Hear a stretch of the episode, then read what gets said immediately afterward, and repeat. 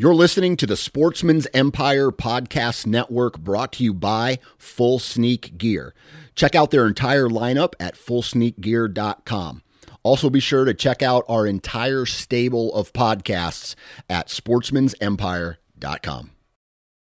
New from Moultrie Mobile, the Feed Hub offers first of its kind cellular connection and control for nearly any spin cast feeder on the market. When used with the Moultrie Mobile app, you can monitor feed and battery levels, run feeders on demand, receive alerts when feeders are clogged, and remotely adjust feeding times. The Feed Hub is ideal for anyone who maintains feeders. Remove the guesswork and save time by planning feeder maintenance before you drive to your hunting property. For more information, visit moultriemobile.com. You're listening to the Sportsman's Nation Podcast Network, powered by Interstate Batteries. From your truck to your trail camera, Interstate Batteries has you covered. Visit your local Interstate Battery store today or online at interstatebatteries.com. Interstate Batteries, outrageously dependable.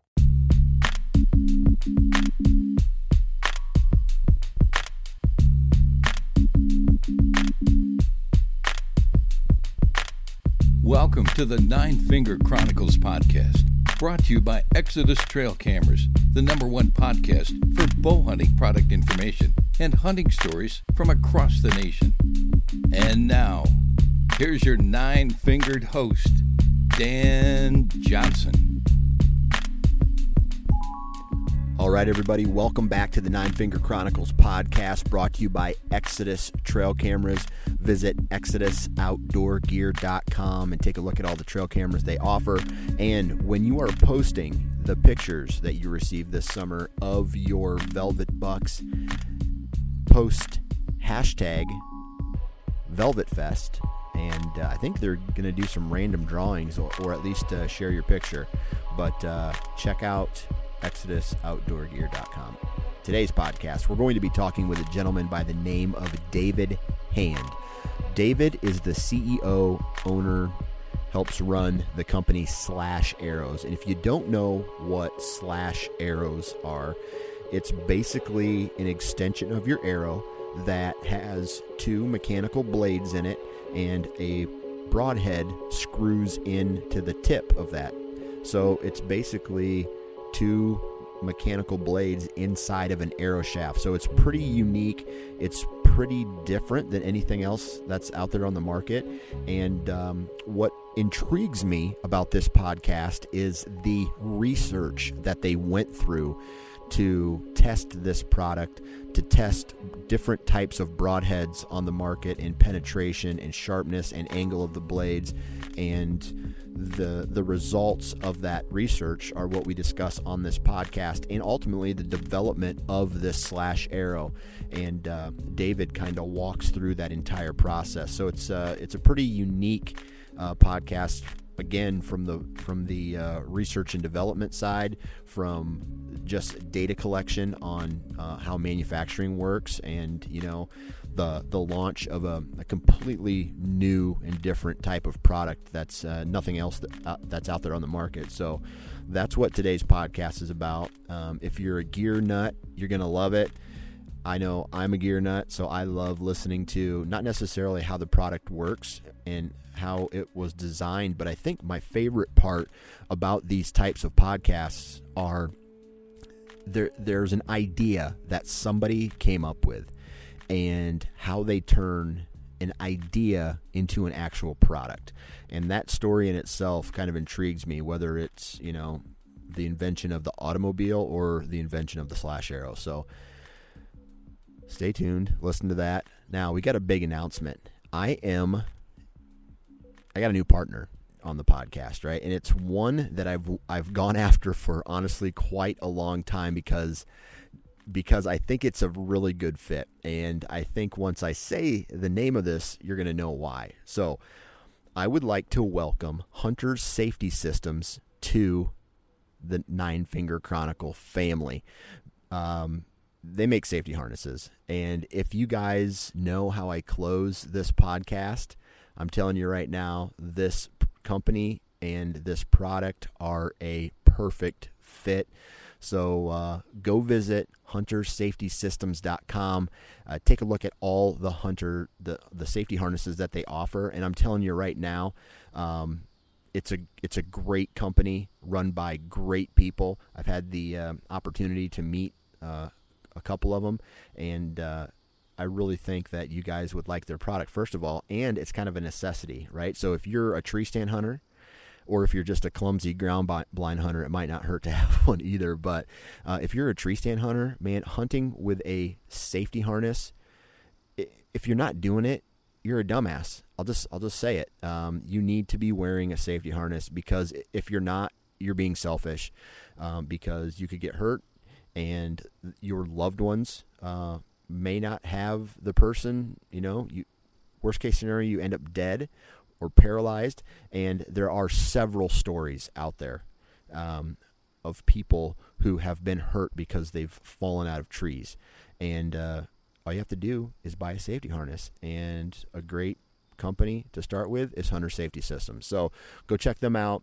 And uh, there's obviously going to be more to come. And as soon as we get all the details of this partnership ironed out, you're going to be receiving a discount as well. So as soon as that happens, I'll let you guys know, and uh, you can go buy a Hunter Safety Systems safety harness.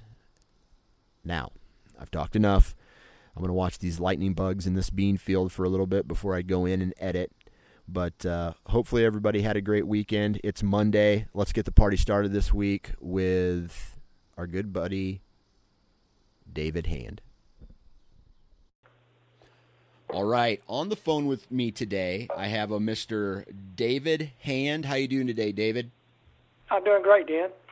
So, I got a someone that must be uh, your wife or uh, a relation to you, Laura. That's right. That's right. If you if you call this number, uh, she'll pick the phone up more than me. I gotcha. Okay, so is that your wife then?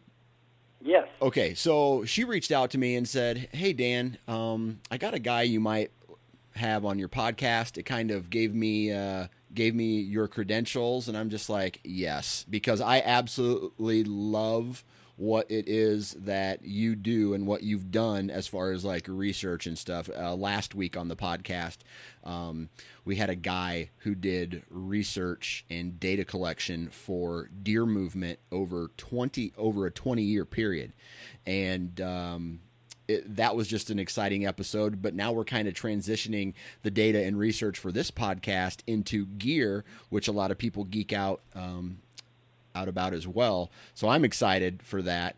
But before we get into this entire episode, all the meat and potatoes, why don't you tell us where you're from and what it is you do for a living? Yeah, I'm from uh, Houston, Texas. Um, born in Austin, Texas. Lived in Texas, you know, my whole life, and you know, we're fortunate that uh, you know we have lots of wild game down here to hunt um, as well as you know a lot of exotic game that was you know imported in the early 1900s. So we virtually can you know hunt year round. Um, you know, like many of y'all, I have a have a day job, uh, but this is my passion. Um, you know, I'm in the investment management business, uh, working for a big bank, and run a trust company. But uh, 10 years ago, we decided we'd get in this space because of just the, the need to do something that's more effective. Gotcha. And and describe what that space is. Yeah, we uh, we had a client uh, down in South Texas, and uh, they were running a pretty large ranch down there for cattle. Um, and they decided that they wanted to only allow folks to come on that ranch and bow hunt. And you know, before that, uh, you know, I was a lifelong bow hunter and taught five kids how to bow hunt, and we hunted on you know several properties. But I got to watch probably from a professional level. You know, that's where I entered my career, where I got to see a lot of professional hunters using you know all sorts of different types of bows. And at that time, you know, the newest crossbows were coming onto the market. Um, so that's where I got to see the professional side of the business. You know, uh, lots of shots. You know, the ranch was having to take about 150 deer off of it a year to manage it under the MLD program in Texas. And so you can imagine over a decade of, you know, harvesting 150 deer a year, we got to see probably every shot angle, um, every type of shot you could make with almost every type of broadhead bow, crossbow, uh, you know that's out there. Gotcha. So that so before we kind of transition into that, your your quote unquote real job or you know is in the financial sector, right? Yes. Okay, but you also are partial owner of uh, a company called Ballistic Aerotech and Slash Arrows, correct? Correct. Okay, and so we're. I want to. I want to get in and talk about all this research that that you've done, but before we get into it, I got to ask. Down in Texas, how was your how was your hunting season this past uh, year, 2017? You know, we had a good. I had a good season this year. Uh, you know, because I'm in the hunting business, uh, I have to spend more time working during the hunting uh, season. So for the since I've owned this company and been in this business, I actually hunt less. But the few times we got out, uh, you know, my daughter has actually taken the largest deer. You know, the last couple of years in a row. I guess I'm the guy that ends up, uh, you know, rattling. And uh, we certainly like to hunt in the middle of rut where we can, you know, actually rattle horns down in South Texas and get deer to come up. So um, we had a good season. I did I did shoot one 150 class deer, uh, you know, with the newest crossbows, uh, which was exciting for me. Uh, but we we had a pretty good season. I was still you know in a little bit of a drought in certain parts of Texas. Gotcha. Now, do you take any other trips to any other states during the hunting season? Yeah, the only other states that I hunt in, and we could talk about that, is because I was educated in Alabama. I'm an engineer and went to school at Auburn University, so I still have lots of friends in the South Alabama part. So we get to go to Alabama and, and uh, hunt, you know, at least once every other year. So I enjoy hunting in Alabama. And occasionally, you know, we've made it out to, uh, you know, Colorado. I haven't shot anything up there, but we've had some beautiful hunts up there. Gotcha. I'm actually heading to Colorado in September for my second ever archery elk hunt. So uh, I'm getting excited. Uh, I'm getting excited for that. Well, I can tell you, you got to get used to the elevation. Yeah, oh yeah. Uh, you know, it's it's an enduring trip. I mean, the last trip we took were you know 10 days on horseback. Uh, you know, at 12, 14,000 feet out of Gunnison. So you have to be in some pretty good shape, and yeah, that's right during the bugling season if you go early. Yeah, yeah. I'm uh, I am training right now. I have uh, a routine, uh, like a workout routine. And I had a r- workout routine last time too, but when I got to Idaho, I straight up got the elevation kicked my butt uh, there as well. So I'm, I'm, a flatlander from Iowa, so we, you know, walking upstairs is as much uh, elevation change as I get. I understand. The only advantage you have is if you drive, you can take a couple of days to get acclimated to it. Yeah, absolutely, absolutely. I think that's our plan is uh, is going to do that. So, any any other states, any other hobbies that you like to do other than uh, bow hunt? Well, you know, my background is is that uh, you know, like a lot of folks, you know, I, I was a mechanic, you know, all through um, high school and college, and and um, you know, then was fortunate enough to be able to go to engineering school. So I still like tinkering with mechanical things. That's probably why I have the patents in the space and the other areas that we work in. But uh, you know, added lifelong guy playing the guitar. So uh, you know, there's a lot of cool things going on in the acoustic guitar center that I'm involved in, and then uh, you know, lifelong water sports for scuba diving, spearfishing. We use this device for spearfishing, and we have patents on that as well. And then um, you know, surfing. We do a fair amount of that down here in Texas when we have a storm come through. So, uh, you know, water sports and uh, fishing and hunting is probably what I'd, I like to do. So you're you're you keep busy. Try to, you know, you just have to. You always have to get ready for that next hunt or that next trip or swim laps to be able to go on that next surfing trip. You just, uh, you know, just got to always be doing something to stay active. Right. Mountain bike a little bit, but we don't have a lot of hills here like you Dan in Iowa, where it's pretty flat in Texas. Yep. Yep. All right. So you're an engineer, and I know some engineers, and I I can almost generalize how their brain works because it doesn't really shut off. They can pick up a pen, and they don't see a pen. They see parts of a pen. They see how it works, how it can be made better, and like all. It's not just a pen to them. It's like it, it's deeper than that. And if I had to guess, the way you look at archery equipment is kind of the same way. It is. I mean, you know, the thing is, is you get a long look at it. Uh, you know, if you if you sit in a ground blind or up in a tree stand, uh, you know, for four, five, six hours, any piece of equipment you look at, you've probably dissected it a hundred times in your brain. Right. Right. Uh, you're right. Engineers do that, and you know, we're kind of we're the folks that walk through the grocery store and throw a bunch of stuff in the basket and when we got to the counter, if we were off by five or six cents, we would be disappointed. That's funny. Um, so, what got you in to, you know, you're an engineer, but what got you in to wanting to start a ballistic arrow tech, tech company and slash arrows? What was the, I guess, what was the thought process behind that?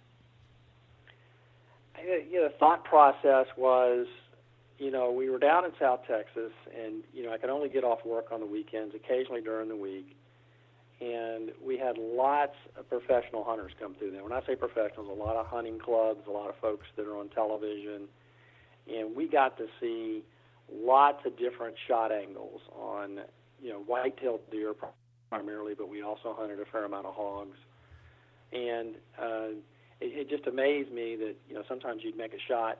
I think we've all experienced this, and it would go 40 or 50 yards, and then you seem like you would make the exact same shot at the, out of the same tree, out of the same ground blind, at the same distance, with the same piece of equipment, and the animal would run, you know, four or 500 yards. Right. Uh, you know, so we started really thinking, and I say we, a group of us started thinking in terms of why doesn't the arrow perform like a bullet? And um, you have to sit back and think about that for a minute. Um, but if you've ever taken a, a really, really long shot on an animal and seen the delay of, from the time that the, um, you know, the, the bullet hit the animal to the time there was the second blast, you know, the percussion. Right. You know, um, you know, many times it was that that that internal expansion and that second blast and the timing of it that actually was the most effective part of taking that animal down humanely. Um, and then if you started thinking about ballistics, you start thinking about expandable bullets. Uh, you start thinking about weight, and you start talking about momentum. Not, uh, I know everybody thinks in the terms of kinetic energy, but just you know, what's the difference between a Volkswagen going 60 miles an hour and hitting you, and then let's just slow that Volkswagen down to a Mack truck going 50. You know, what's going to do the most damage?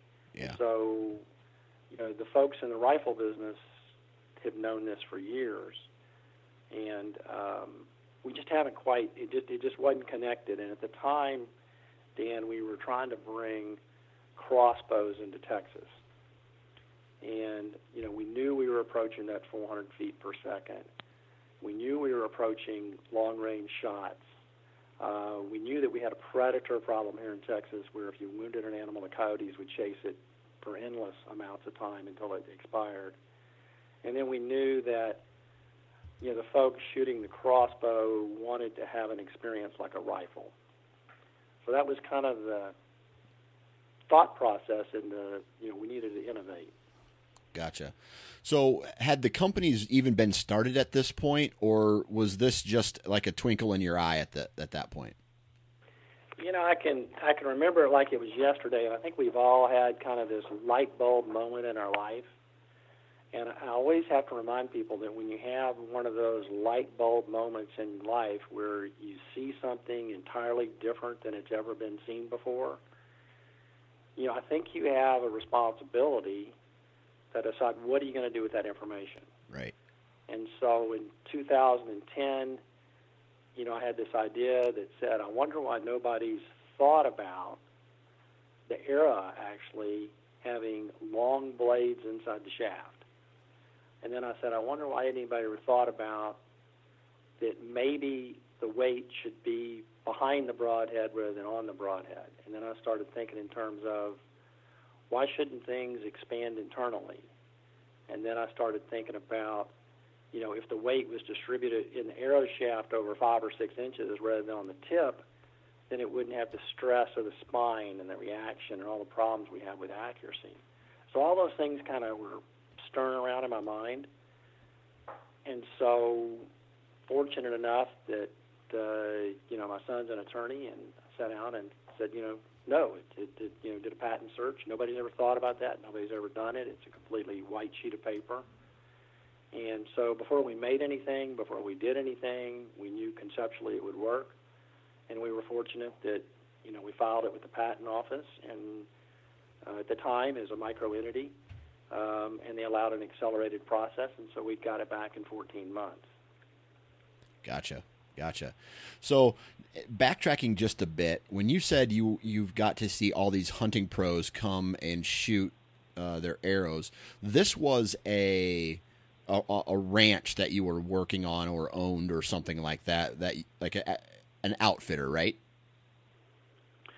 Well, we had we had really three phases of this ranch. It, it was uh, down in South Texas. You know, it was a really large ranch that needed to be managed. And so it started out that the rancher, who was my client, owned the surface rights. And he wanted to, you know, take the deer off of it in a humane possible way, but he didn't want the liability of guns. And so it first started out as a day lease, you know, where he advertised in San Antonio and Houston and on to all the archery clubs and it had three old houses that we had rebuilt.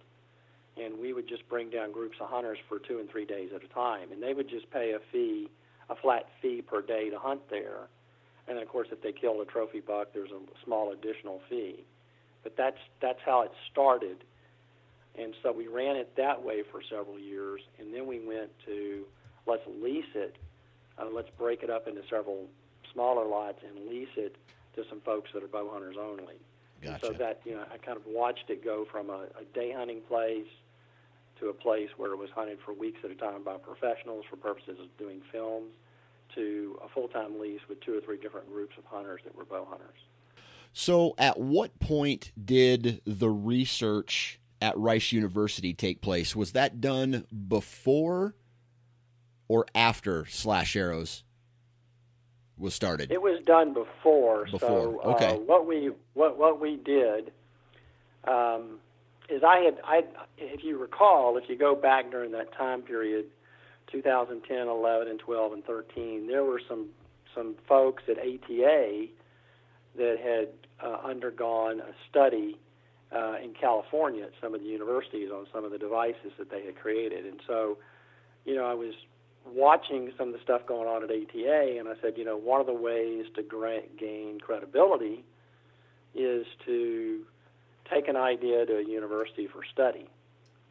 And um, so, how it ended up at Rice University is I took it to, first of all, where I went to school, and I took it to the University of Texas. And most of your state schools, and I think the audience needs to know this, if you take an idea to a state university, unless you have a lot of language around it, sometimes the state can end up owning part of the patent or part of the research that they do and getting a royalty.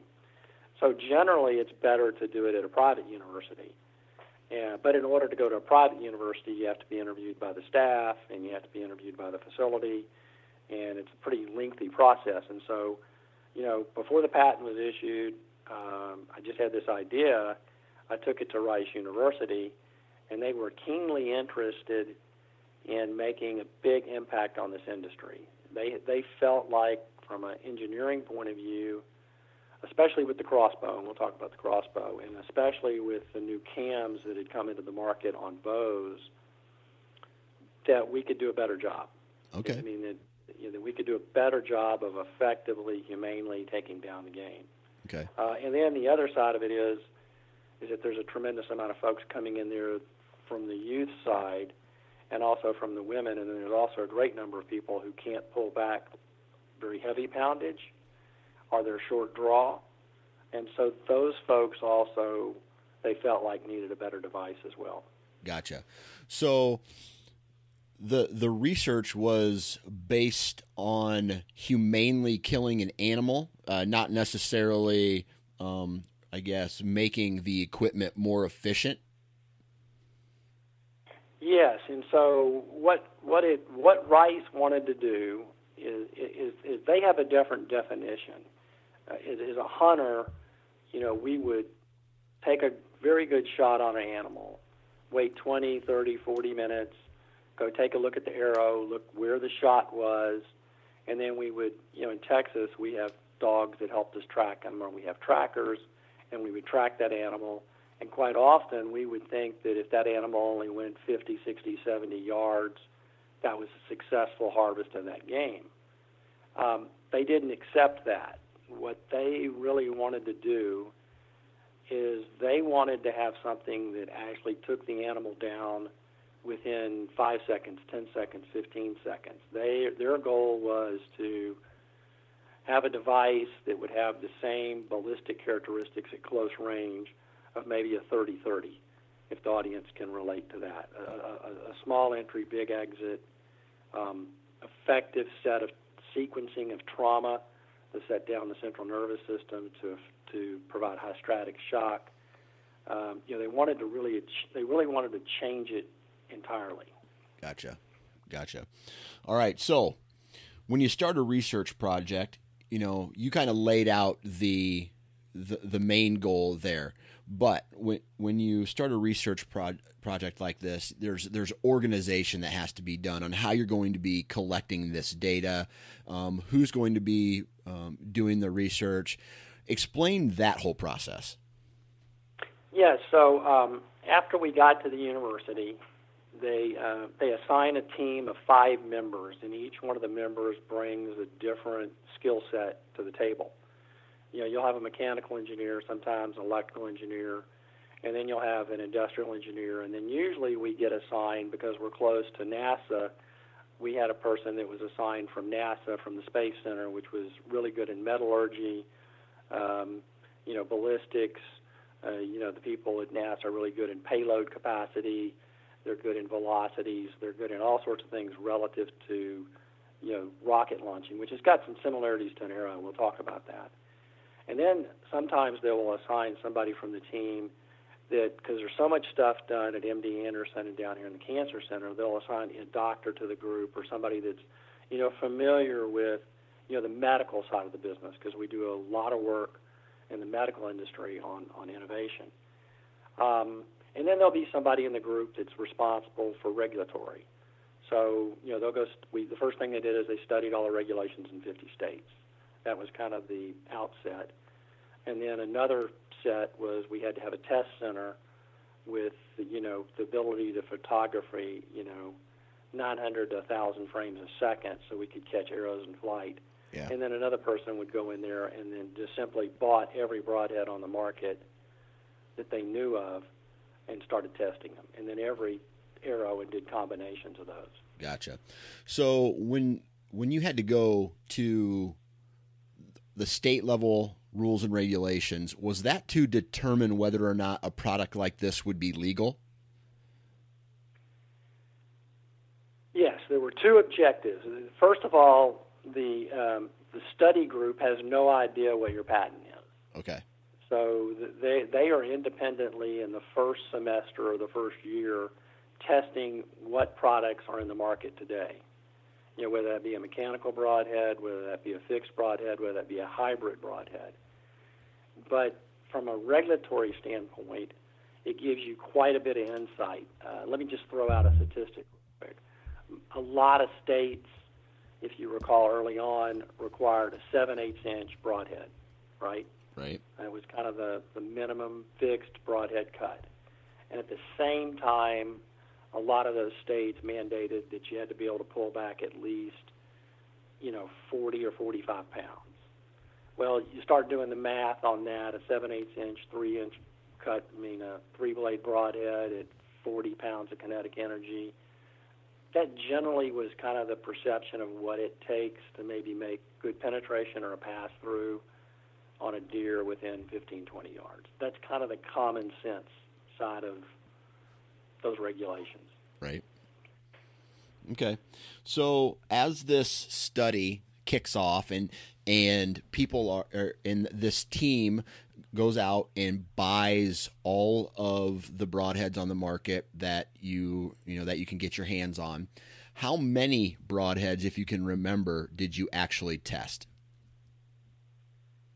Uh, the set was somewhere because I took my personal collection over there too and they bought some somewhere between 27 was in the initial test set, and then I think at the end maybe there were a few others that were tested. Okay, so somewhere around 30, 30 different broadheads. Somewhere, yeah, some, some, somewhere around 30 different designs were looked at, and okay. and I would say out of the 30, 20 something of them were heavily tested. Okay. Being heavily tested would be ballistic gel, photography, um, you know, through wood or through other types of substances or through even hide and even some animal bones, and then Okay. eventually tested on some hogs because we were in season. Gotcha. In. So, thirty different broadheads um, that that were tested. What what was tested? All right, what was the data that was collected when you shot these? You know, when you shot these broadheads. You know, for and I'm sure you're aware of this, but for the listeners, um, and they probably get me, they're probably sick of me hearing this because I've said this on multiple podcasts. But when you're performing research, there's constants and then there's variables. And in this experiment, it sounds to me like the broadhead is the um, is the variable. Is that correct in me saying that? Well, I, I think no, they, they, they did they did test with some different arrows, and I think that, that where they walked away, they would shoot they would shoot five or six. They they would bunch them up into here are the three blade, you know, fixed heads. Here are the two blade fixed heads. Here are the mechanicals, and here are the hybrids. And what they would do is they would look at the ones out of that test sample that were the best in breed out of that different classification. Okay. So they would take a first pass at, at a, you know a bunch of three blade broad. I'll use a three blade broadhead as an example, and they would walk away and say, you know, all of these three blade broadheads look to be a commodity except for these two, and these two seem to have the the blade slanted at a lower angle. They seem to have some characteristics of better penetration, um, but you know, holistically, you know, they all have pretty similar characteristics that are high quality three blades. Okay. Um, and then they jump to the mechanicals, and they would you know take a look at those, and you know how they deployed, whether they deployed you know at impact or whether they rear deployment or forward deployment, and then they would kind of come out with best of breed those, and then they would say, well, here's a group of you know four or five hybrids. Here are the two here that we're going to you know really take a close look at. Okay. And how did you determine that? How did you determine, you know, this these broadheads make the cut? Well, it wasn't so much a make the cut. I think where they walked away with it is that if you take a three blade broadhead, a quality three blade broadhead, and you put it on a 340 grain arrow at uh, consistently at you know 70 you know foot pounds kinetic energy, it, it was just a commodity, right? It just it, they they all performed. I mean, one may go you know 7.7 inches in the ballistic gel, and the other one may go 8.1, one may go 7.4 but they they don't really spend any more time on it. They walk away saying, you know, those are all. There's no there's no significant. They're looking for significant breakthroughs. Okay. It just it just kind of it proved it proved to them that the fixed broadheads, the mechanicals on the tips, and the hybrids all were in their in their words one-dimensional devices. They all weigh about 100 125 grains, except for some of the big game broadheads you know, we can talk about those in different classification, but they basically, you know, made differences, but nothing monumentally different. Okay. And was this you know, during this research, during this, uh, I guess, this uh, data collection period, was was your patent the the what is known as the slash arrow then on or the insert insert blade was that on these arrows at this point or not? No, no. The uh, the studies took place in the summer, and the patent wasn't made available to the public until April. Okay. So they studied it independent of the patent for the fir- all the way through September to April. Okay. And so, you know, some of the things that they had determined before the patent came out were, you know, one, you know, a large cut, a large, for example, a large two inch cut maybe isn't as effective as a four blade cut that's smaller because it's more effective to cross patterns. you know, they were they were starting to develop some theories about um, large cuts, one-dimensional large cuts, maybe aren't as good from cutting point of view of having multiple cuts and patterns. Gotcha. Um, the theories of skin tension, that you know there's lines of skin tension in an animal, and you know if you're shooting just a two blade, maybe it could rotate in the wrong angle, um, and it wouldn't cross enough, it wouldn't cover enough area to cause enough damage to allow the shaft to go through and the fletching to go through, or possibly could get positioned incorrectly where it didn't cause the most damage. okay. So they they started to have some some analytical data that said, and I, I think that there's been some there's a lot of tests that show this that the total number of inches of cutting surface maybe is more important than one just big large cut, Gotcha. um, and that maybe the if the angle of the blades is at a low angle, you're going to get better penetration than at a steep angle, just because of the mechanical advantages of a low angle blade to a steep angle blade. Okay. So, so what were the things?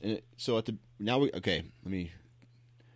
We go back now, and we the original, the original um, idea for this was to kill an animal more humanely.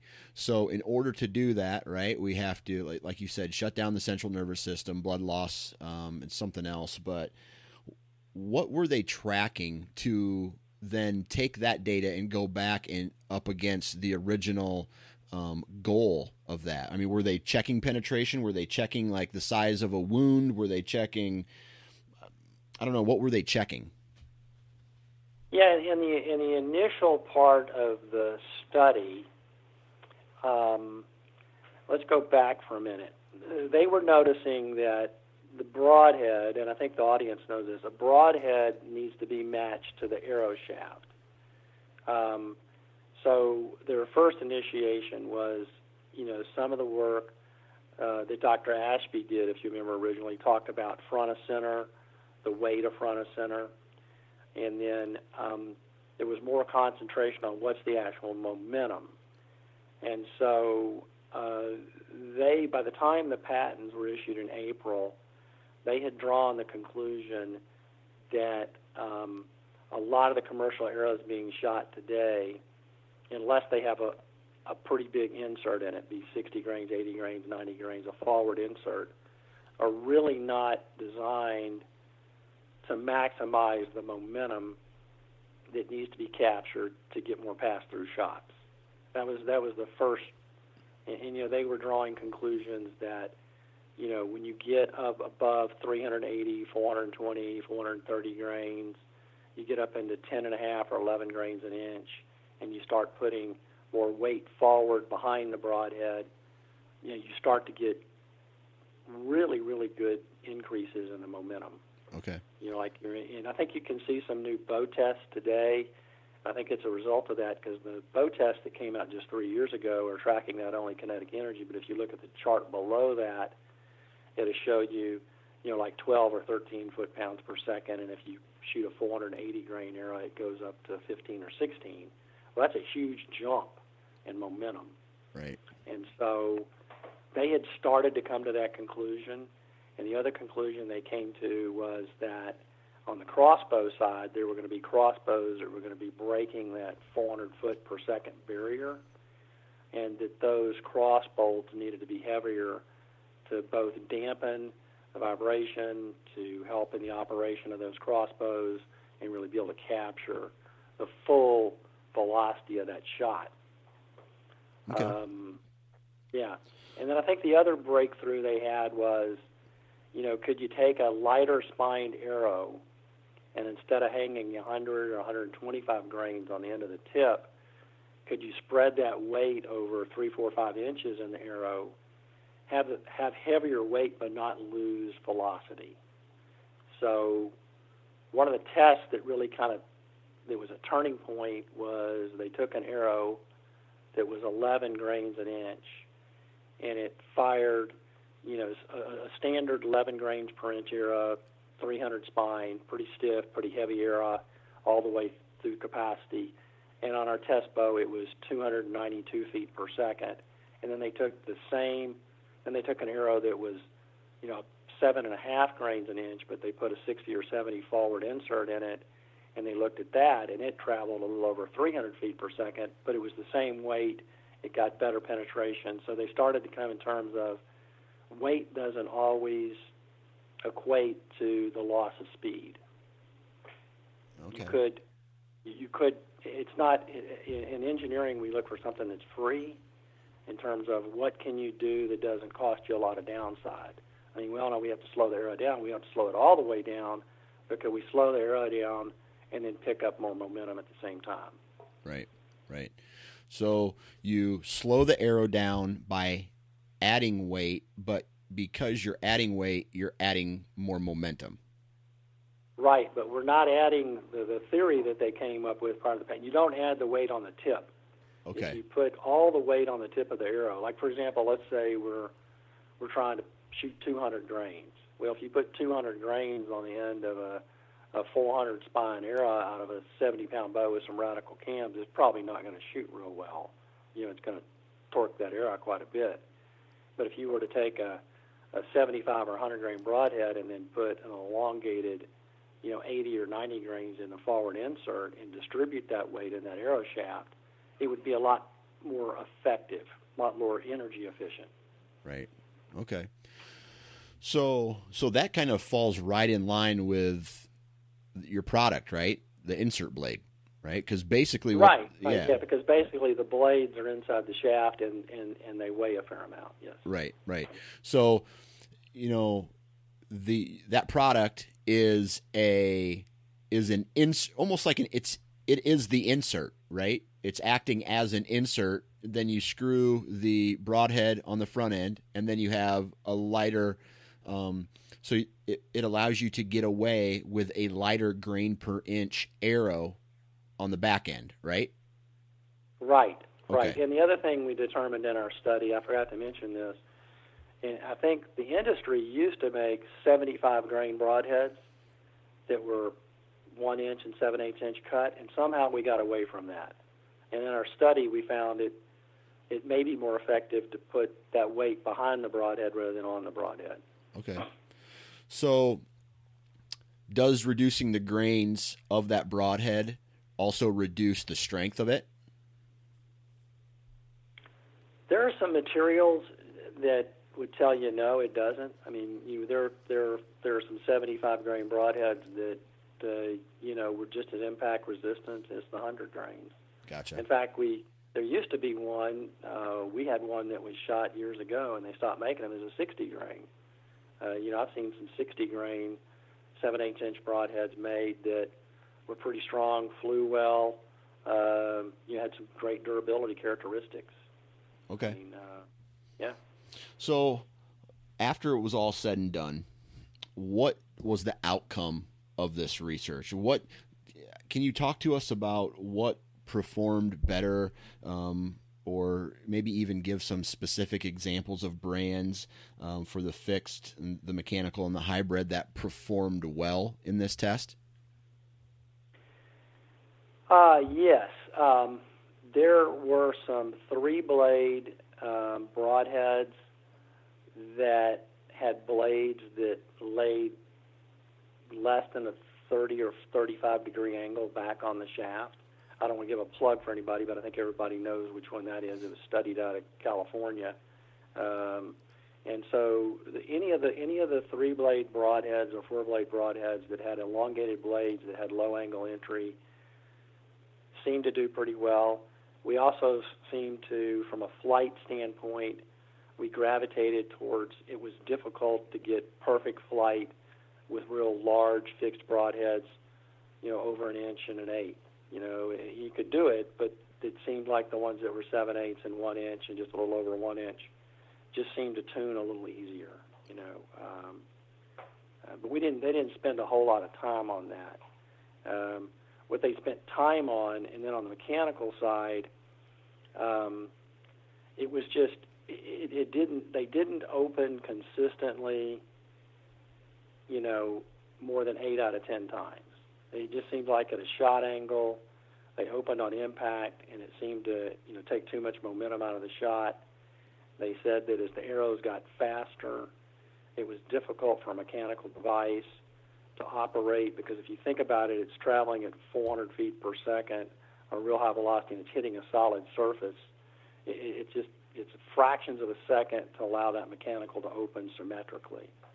And so, while they could shoot them through some areas, and if it hit soft tissue, it didn't open at all. And we actually experienced that in the field with some mechanicals. When you shot right below the spine, um, kind of in no man's land, we saw some that didn't open at all. And then when you shot bone, it seemed to not get the penetration, or in a large mechanical, one blade would open faster than the other, and you get some steering. Right. So they they didn't they didn't walk away, and this is from an academic standpoint. They didn't walk away with you know a mechanical device on the tip has some some probability of failure. Right. You know, in certain in certain circumstances. Right. And that that's kind of going against what um, you hear a lot from these mechanical broadhead companies, uh, because a lot of them say it's physics. It has to open, right? It it has to open. I mean, it's going it's meeting resistance and the blades fold back or they slide out or whatever it is that mechanical broadheads do. But it sounds to me like there there were instances in this testing that you know, mechanical broadheads had not necessarily high or low, but a percentage of failure. Well, you have to define what failure is, right? Uh, I mean, I mean, not opening. Were, yeah, well, completely not opening. What what they were looking at too, they completed failure as one blade opens prior to the other, and changes the directional axis of the arrow such that there's loss of penetration. Right, right. And then you have to remember too that you may have a mechanical that does that, and it's not a pass-through shot, and the animal runs 100 yards, and it and it takes 45 minutes to die. Um, a lot of hunters would consider that success, right? Well, that's that wasn't that's not tolerated at the university level, at the study level. That's just not that's not the standard they were trying to accomplish. Right, right, okay. So, in in, in a way, this slash arrow or the the insert blade that you're talking about is in a way a mechanical kind of a mecha- it's not a broadhead but it's a mechanical blade right? Yes. Okay. So now now you've done your research right? And after the what what did you walk away with after this research was completed uh, and how did that help you uh, i guess start the the process to get your company off the ground? So, um, we're halfway through the university study. Um, we've come up with some intellectual property to optimize broadhead designs. And so now we're talking in terms of, from a medical perspective, how do you infect a secondary shock? I mean, after after a broadhead hits, right? If you put the blades down the shaft three, four, five, six inches, and you allow, you know, you know, 150, 200, 300 milliseconds to pass. We're in this academic conversation in 2012 and 13. You know, what happens? Could you what what what what what's the effect of delaying the opening of the blades? Okay, we have a we, we take we take the best broadhead we can, preferably a fixed broadhead because they're 100% dependable. We don't have to worry about them steering. Uh, preferably the the broadhead that makes the entry can break the surface, it can break the bone, it can break the tissue. Um, you know, it has good flight characteristics. You know, it doesn't have to be much bigger than seven eighths of an inch or an inch because we know that that only absorbs about 40 foot pounds of kinetic energy, and most people are shooting 80 or 100, so we've got a lot of left on the table. So we started to think in terms, okay, now we have this patent, right, that allows us to position the blades anywhere in the shaft. And then we start thinking in terms of how do you make it where it's a very predictable mechanical device. That's kind of where we were in April in, in the study. So we started making prototypes um, and shooting animals, you know, April through the following hunting season with you know some of the blades are actually four inches long. Some of the early prototypes. Okay. Now, w- one thing that I was curious in is when I saw when I saw these was did when you started testing this product, did you test different places on the arrow where this product, whether it was the front of the arrow, the like a, the center of the arrow, or the back of the arrow? You know, we um, we didn't test the back of the arrow. You know, back where the um, the fletching is. Right. Uh, we didn't go that far back. Um, we did test it, you know, forward. You know, um, and we found that if we put it too far forward, we weren't mer- much better shape than if we were a broadhead Okay. a mechanical broadhead. We, we wanted to, the, the further away we got from the tip, we, we, we found out that the arrow has to be stabilized, right? It has to hit the target and it has to penetrate three or four inches, and then it has to take all of the, what you would see in high speed photo, the wobble out of the arrow. I mean, we all know that when the arrow first hits, there's a lot of whiplash going on, there's a lot of things going on. You know, if it's an angled shot, you need to you need to get into the target and, and the arrow needs to be in a stabilized flight pattern. And it also needs to be in a the the mechanical needs to open and in a in a liquid state. Uh, it, things that open in water are a whole lot more reliable than things that open in air. If you can think of it that way, if you were to shoot it into water and watch something open, it's more likely that when it's in a fluid state, things are going to happen symmetrically. You know, Okay. The arrow's already on its path. It's already down its axis. It's already made a commitment to this is where it's entering that animal. Uh, so we wanted to move the blades back. Okay. So does that mean that the the once this arrow i has penetrated this animal, all the momentum or the energy is now concentrated into this one location? Yeah, that's a good way to put it. You're right. You've concentrated the energy in one location, but if you look at it kind of from an engineering perspective on an X and Y axis, you're right. Once that arrow has gotten into the animal several inches, barring the animal isn't jumping the shot or you haven't hit a bush or anything else, you're right. Dan, that's a good way to put it. You've already decided what path you're going to go down. Okay. And your best your best way to succeed is to continue down that path and, and focus your energy, you know, just right down the spine of that arrow. So Okay. the more that that arrow can have that weight centered down the direct spine and axis of that arrow, the, the and, and by the way, the whole goal here was to get pass through shots, more pass through shots at low poundage. Know, we'll talk about the low poundage study we did in a minute. Yeah, and that's kind of where where my my sets of questioning, you know, sets of questions are heading because I've seen this product before, you know, when I've gone to the ATA show, and without doing any research, without you know, it's it's what people do, right? They look at something and they make assumptions, that whether they know the the story behind it or not. I look at this product, and I said, okay, well. Um, once the arrow hits the target, it's going to slow down, like all things will. But then when those blades deploy, it's going to release more energy from from the uh, from the the whole process of the arrow hitting a target, and it's going to slow it down even more, resulting in uh, not a lot of pass throughs. So tell me then why I'm wrong in that assumption. Yeah. So what what we did is let's go back to the very beginning of our research study. You remember when we talked about that states had a minimum requirement of 40 pounds? Right. and we talked about that the re- and that the states at the same time they were mandating 40 pounds of, of pull, they were mandating generally accepted practices 20 years ago was a three blade, 7 8 inch cut. I think anybody that's listening would know that that was kind of the predominant product. Okay.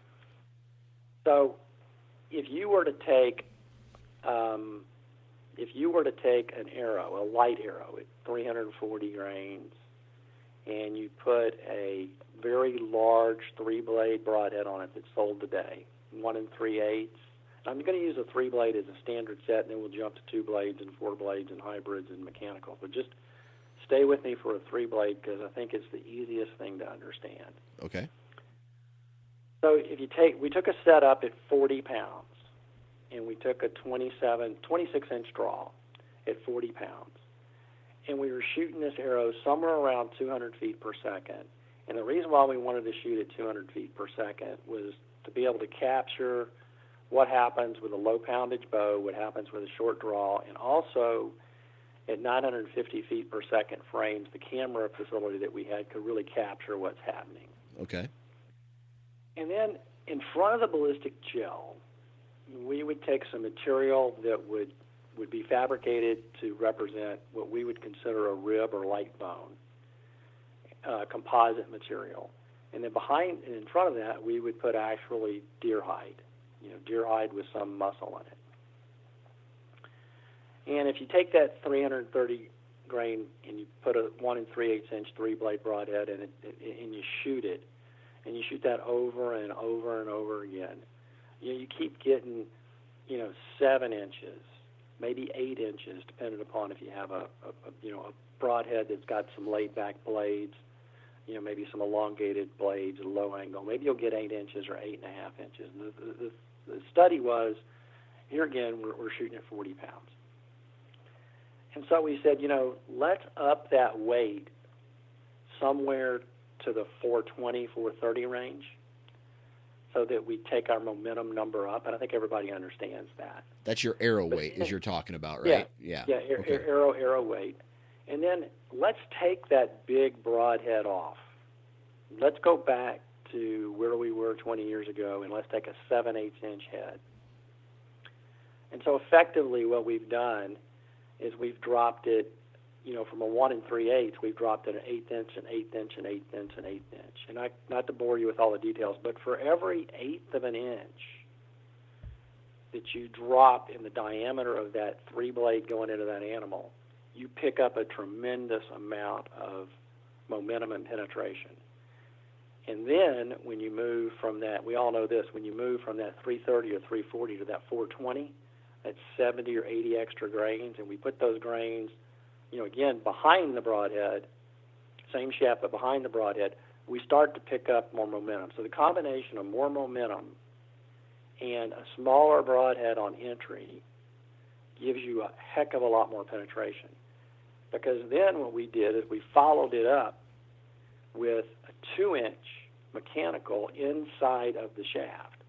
So you're saying, how in the world can a 7 8 inch broadhead with a two inch mechanical get more penetration than a light arrow with a 1 and 3 8 inch fixed head? You- You start to understand the trade offs there. Right. And then you have to remember that this is the delayed effect, right? So these two inch mechanicals aren't opening until they've already penetrated two or three inches. So we get a free ride, right? The arrows pass the bone, pass the hide, pass the muscle. So now we're in soft tissue. So if we deploy these mechanicals in soft tissue, we're way ahead of the game. So what we found out is we could get better penetration with that than a lighter arrow with a standard broadhead. Okay. And you have to remember that the three blade has already cut a one inch, a seven eighths inch hole, and now we're coming behind it with a two inch. So you've already bored, kind of like when you bore a piece of steel or you bore a hard surface. You always have to drill a pilot hole, right? Once Right. you drill the pilot hole, the rest is history. Okay. So that, and so we have a, the study showed that you'd get seven or eight inches under that setup and you'd get 11 inches under our setup. Wow. So when that happened, then was that just kind of like an aha moment? Like, okay, I had this idea, and it the the the test is showing that it's working and working well. Yeah, I think the next aha moment was um, how much of a delay. You know, Right. um, you know how much how much you can, can you um, put the blades back a little further? Um, can you put a cam in them so that they open symmetrically? Can you slot the blades so that if you hit it an angled shot, the slot, you know, takes the impact rather than the arrow shaft? Um, if you can put the blades in the arrow shaft, can you put them at a 20 degree angle or 25 degree angle? You know, which is half the angle of a broadhead, so that you get a tremendous cutting advantage. Um, then one of the guys that was on our team was into samurai swords and you know knew a lot about the cutting power of, of the early samurai swords. You know, so he shows could this thing have the shape of a samurai sword and kind of taper off at the end, and what would that do? You know, so there was a a lot of those thoughts started to happen when we realized we could set those blades back, and plus it's open space, right? Because Right. it's free because everybody has a drop away rest, or if you even have a fixed rest, there's the handle there where the bow is, and there's the broadhead. So you have kind of what we considered free space, right? Right, there's three or four inches right there between where the arrow is resting on your arrow rest and where the broadhead is, that you could encapsulate a device and it not be intruding to the customer. Gotcha, gotcha. So, what what happens? What happens next then? All right. So so now you have this idea, right? Um, and you see that it works, right? But just like any any product, if you're going to try to sell it and make a profit off of it, you have to educate the users, right? Yeah. How does that? How did that work? Yeah, so we're we're at the university, and you know I was really blessed and fortunate. One of the kids on the team, one of my young students, um, was a master machinist, and um, so we had access to a good machine shop, good CNC equipment, and so we started making prototypes. And so Dan, I can only kind of tell you what happened on opening day, of 2013. So we have these prototypes, Okay. and we've been testing them on hogs and some axis deer. But this is, you know, opening day of whitetail season. We're back down in South Texas. Um, we're right in the middle of the drought. Uh, we have seven deer that have been shot for the first deer of the season, and virtually all of them went a great distance, and we lost several of them. We had tracking dogs and the whole nine yards. And so we brought this device out to film it. And so the first the first filming we did, we were concerned about because we had shot you know animals from the ground and at level shots. We were concerned about elevated shots, and so we were taking some elevated shots, and we shot a deer, and it hit the top shoulder bone, which would have been traditionally with low poundage what we were shooting, not a very good penetration. The arrow goes completely through, the mechanical's open, and then on film we see this kind of we see this white-tailed deer just kind of go into shock. I mean, it wasn't because it hit the spine, it wasn't because we hit anything. It just when those blades opened, you're right. You thought he'd put the brakes on. This deer just went into a, a state of shock, hobbled about you know two or three or four feet, rolled over and was dead in 22 seconds. And so you know, we were like, wow, yeah, that's pretty phenomenal. So um, we had films with some guys that come in from out of state. So we went to go pick them up, and they said, we've got this animal. We want to get several camera angles on it before we shoot it. And it was a gut shot. I mean, generally a, a bad shot. And the way it happened is the deer jumped. Anyway, he dropped his quiver, and it hit the metal tree stand, and the deer jumped. We've all had that happen. And, the, and so we got behind it there. And then we saw that animal get this second dose of hydrostatic shock, and it went virtually two, two or three feet and, and, and died. And so those are the. So from there, we were just like, what are we going to do with this? Okay. So, were you happy with those results then when you started actually hunting with it? Um, we were we were really surprised. You know, you know, by this time we started to refine. That at that point, the the product had a fixed blade on it. You know, in terms of it didn't really have the the camming action and the slides and all that. And so we were frantically, you know, you have a period of time after you have your first patent to file a continuation. So we were filing continuations, and today we have five patents and another continuation. So we continue to make improvements in filing patents. So we, we still didn't think we had what I would consider a marketable product. Okay. And we had a prototype. We were building them for custom arrows for a couple high end, you know, hunters that were using them here in Texas. We were practicing on hogs, so we kind of complete that season, go into the next season. And coming into the next season, um, you know, I start running a commercial machine shop here in town. Uh, that's a client of mine, and we start, you know, actually putting the blades in the shaft and producing it under Ballistic Aerotech. And about that time, um, Dan, you may have seen us at Innovation Hall in um, at ATA. We're, have you ever gone to Innovation Hall at ATA? Yeah. What year was that again? You know, we're looking at the 13, 14. Okay. Yep. And so, um, you know, Innovation Hall is kind of where new devices come, and, and we were we were really going there because we had the intellectual property tied up. We had a lot of things on film. We were really going there to kind of see what the reaction of the market was, and um, we also had had some some really big luck with killing some really big game, some red stag, because you know out of season we were having to do some testing, and we're fortunate here in Texas that those animals reside here, and then we had some folks in New Zealand and Africa that had gotten some success on some big game with Safari Club International. So we had some traction. Okay. And um, the name of the company is Ballistic Aerotech, and the reason it's named ballistic is just because we wanted to redefine what the ballistics were of an arrow. Um, if you recall, about that same time, I guess somebody was coming up with a device that was actually a bullet on the arrow. Is that you remember that? Yeah, I remember that. Yep. Yeah. So, yeah, it's kind of funny how things happen. Uh, you know, people were hitting our website thinking that that was us, and when they were taking a look at the results and the, these uh, pictures, they were thinking, "Oh, this this guy's got a you know a 30-30 bullet on the end of an arrow." You know?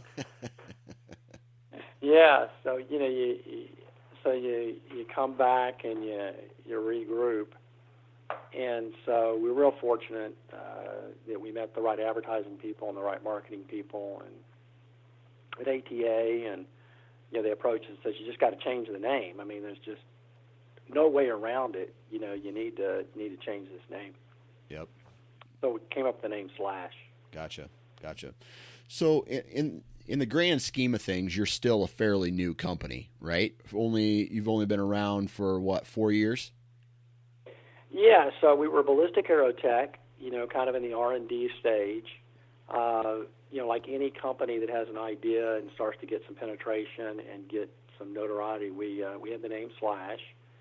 And so, generally, when companies come out of a university setting with entrepreneurs, you know, you try to go to an offering, a private offering, to raise cash and to raise equity. And so we took Slash, uh, got somebody from Rice University from the business side to be president of the company, and then we went to uh, the you know, Houston Angel Group, which is similar to our Shark Tank, and there's one in most major cities. And so that's when we sold off 30% of the company and gathered, you know, 22 investors, and then put together Slash and developed really this would be our this would be the second year that the product is in its same state.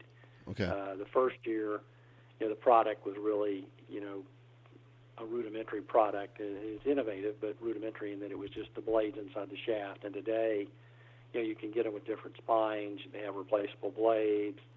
We've refined a lot of. We've they've made them lighter and heavier. We entered the crossbolt market, which we think is absolutely huge. Uh, we introduced a little bit of a mechanical lock rather than having to depend entirely on the band. So we started to refine it. So this is really our second year in really the stabilization of the product. Yeah. Okay. So how has that kind of going back to that introduce introducing the product to the market? What what were some of the initial feedback or first impressions that you got from the general public on this product? You know, um, my partner uh, at the bank did the the first Big Bertha golf club, you know, 20 years ago, and and he tells me, and I'll tell you what they said about the first golf clubs. Hey, it's too big. Uh, you know, you'll never be able to swing that thing because it looks too heavy. You know, the public's never going to want to buy that because it just looks so odd. And you know, um, it's never going to give you enough club speed to provide any downrange with the ball. And you know, the other thing is it's so big it doesn't look legal. Uh, or, you know, the professionals really aren't going to like this because you don't have to practice anymore because now you have a big sweet spot. Yeah. And I say that because those are the same seven objectives that this product faced in the market several years ago. Gotcha. Too big, too slow, won't get the penetration, won't get the pass through. Um, you know, just the same thing that the golf industry, of course, the tennis industry had to go through it too, right? We now have you know tennis rackets that are bigger and have bigger sweet spots. Okay. So so you've kind of had to overcome those scenarios. Um, but how have you done that? I, because if you show the science behind it, people, how do you get that science for them to consume? Yeah, the, the first thing we did, Dan, is we repackaged the product. Okay. You know, the, the product, you know, when the product first came out, we thought we were going to sell six or 12 arrows. And, you know, that puts a product north of a $100 to purchase. And so we said, you know, this thing probably needs to be packaged like a broadhead. Let's just package it in sets of three, get the cost down to around the, the $50 mark. And if you hear anything about innovative products, people talk about the, the $50 mark being kind of the point at which, you know, people say, gosh, you know, for that much money, we'll try this. And so that, I think, has been the biggest thing to get it in more hands. I mean, I think that in time, you know, I mean, for every, our sales show that, you know, for every one person that had a success story with it last year, it they tell seven, seven to nine people. Gotcha. So, you know, our following went from, you know, it just keeps going by multiples of seven. So you, you do that over time and you, you get a grassroots ability. Um, and then, you know, the, the, the archery shops and some of the stores, you know, they're challenged to have something innovative on the shelf. Uh, we obviously thought that it's better to have it fully packaged. So instead of having to go buy an arrow and then go buy some broadheads and decide what nock or what vanes or whatever, just sell it all in one package ready to go. Gotcha. Just sell it, broadhead on it. You know, we give away a good fixed broadhead with it. You can put any broadhead you want on it, but just we know that broadhead works. We know it's a one-inch cut. We know it, you know, it's a three-blade broadhead. We know it's somewhat of a commodity, but it's a good one and it works, and we get penetration with it. So just sell it right out of the box. And so, you know, we, we that, that has gotten more people to, to look at it. Gotcha. Okay. So then it's 2018. Um, how has how have you seen growth uh, since that point? You know, we've had you know this is kind of off season. You know, last year, you know, our sales were a lot better than the previous year, and this year, our off-season sales exceeded what our in-season sales were last year. And Dan, what we're seeing is that um, at um, shows, you know, we we've gone to some consumer shows. Um, you know, it's just been phenomenal the response. I think somebody has to actually put their hands on it to understand it. Yeah. And so the consumer shows have just been great. Um, and so that's what's pushing it. And of course, we've done. You have to do a lot of things with online sales. You know, all your retailers want you to be online, and some of your major uh, d- distributors. Yep. We've had some good distributors that have been friends of ours that have helped us. You know, done well. So uh, we've got a long way to go, though. Got Yeah. A long way to go. We'd like to get it. We're trying to get it in the hands of as many people as we can. Absolutely. Seems very interesting. And um, so when you when you purchase this uh, this product, it comes with air, the arrow and it comes with the broadhead. But if someone doesn't want your arrow or someone doesn't want your broadhead but still wants to use the uh, the insert, it, is is it fully? I mean, does it work across the board with all products? Absolutely. And, and you know, I you know, there are so many good like I said, when we did that study, there are so many good broadheads on the market. I mean, there are so many good broadheads that work on the tip of that arrow. Um, if you're shooting an arrow today and you're getting a pass through and you're getting lots of pass throughs, um, or you're shooting a light arrow and you want to shoot a heavy arrow, you know, if you've got a broadhead that you like, just stick with it. You know, um, if, if it's a large mechanical and you know you're concerned about hitting bone and you're not getting pass through, you're probably going to want to switch to putting a fixed broadhead on this arrow because it already has mechanical that's going to open internally. Yeah. But there are there are so many good fixed broadheads out there, uh, and there are some mechanicals that can be shot with this if they you know don't take up too much of the momentum of the shot. We do we do advocate one thing with this device. We it does deserve a heavy arrow. It does deserve a heavier. We we start thinking in terms of, you know, from a marketability standpoint, you know, 10 grains an inch and up. You know, we have a product at 10, we have one at 10 and a half, we have one at 11, we have one almost at 13 grains an inch. Uh, so we we favor, and we also favor, you know, front of center, not 12% front of center, but we favor 14, 15, 17, 18, even up to 19, uh, you know, on our cross bolts. Okay. And then, is this product legal in all states?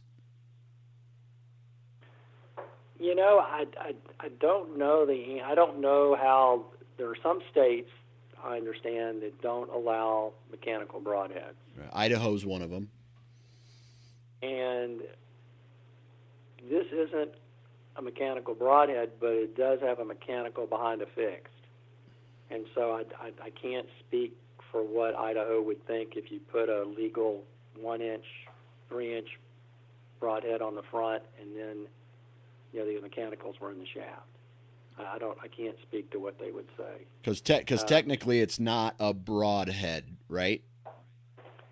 No, it's not a broadhead. The the um, the patents are filed under an arrow or an extended tip. Um, um, I just I just don't know. Okay. I just don't know how, how the how the states that have restrictions on mechanicals would react to this. Okay. Uh, you know the I, I know this. The, some of the uh, we were going to be on a podcast with the Parks and Wildlife departments. They do favor it for purposes of taking game down effectively. Yeah. There are some some states that are using it in really heavy populated areas to take down deer because they don't want them to run very far.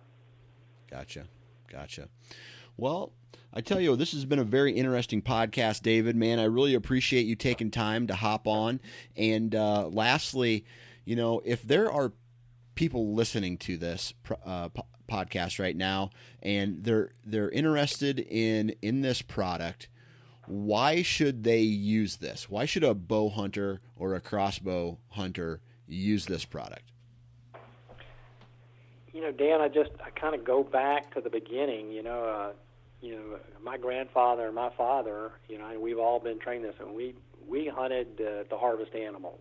Um, you know, we have the trademark on bring home the game, and we simply did that because my mom and, you know, used to always say, bring home the game.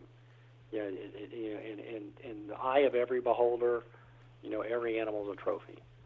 And um, we, we, we, like you, I know your show does such a great job in the legacy and talking about hunting and the importance of hunting and family. You know, we're always threatened about our rights to hunt. And, um, part of my contribution is, uh, I'll say this again, is the hunter is really the only voice of the game we hunt. And I think we have it in our capability now with these uh, new cams on these bows and crossbows to, you know, to do some things we've just never done before. Perfect, perfect. So if those for those of you who are out there listening, uh, if you're interested in slash arrows, go to slasharrows.com and uh, do a little bit more research. David, man, I appreciate you taking time to hop on the podcast. Dan, thank you, and, and, and thank you for everything that you do for our industry and preserving hunting. And it means a lot to all of us. Hopefully, you guys enjoyed that podcast. I know I did. Uh, I love being able to interview, you know, people like this who have an idea and they turn it into a product. Um, I, I, I, geek out to stuff like that. So hopefully you guys enjoyed this. Huge shout out to each and every one of you who have taken the time to download this podcast, listen to it. Be sure to check out all the podcasts on the Sportsman's Nation Podcast Network. And if you like it, leave a review wherever you download your podcast. Huge shout out to today's guest, David Hand. And uh, if you're curious about the product, go check out uh, Slash Arrows. Huge shout out to all the partners of this podcast Exodus Trail Cameras, Wasp Archery, Lone Wolf, Deer Lab, Prime, Ripcord, Ozonics, and now Hunter Safety Systems. I tell you guys, um, it's summertime and I cannot freaking wait to go out and check my trail cameras. Like, I almost wanted to do it today, but I just put them up last weekend and I don't want to ruin it. I just need to go and do something else. I need to shoot my bow it's July 1st. I'm recording this on July 1st. Monday is uh, July 2nd when most of you guys will be listening to this. And, and what I want to do, I got 60 days until I leave for my archery elk hunt in Colorado. And I'll be completely honest with you, I got to bust ass. I'm going to try to lose some weight. I got to get into better shape than what I am. And uh, there's only one way to do that, and that's to grind my butt off, change my diet, uh, eat healthier, which sucks, especially when you got cookies and snacks all over the house. I think that's it.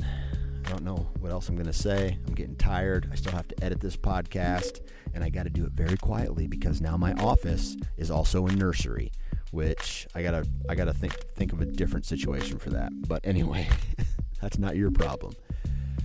Hopefully, everybody has a great week, and from myself and on behalf of Hunter Safety Systems, please wear your damn safety harness. Have a good week.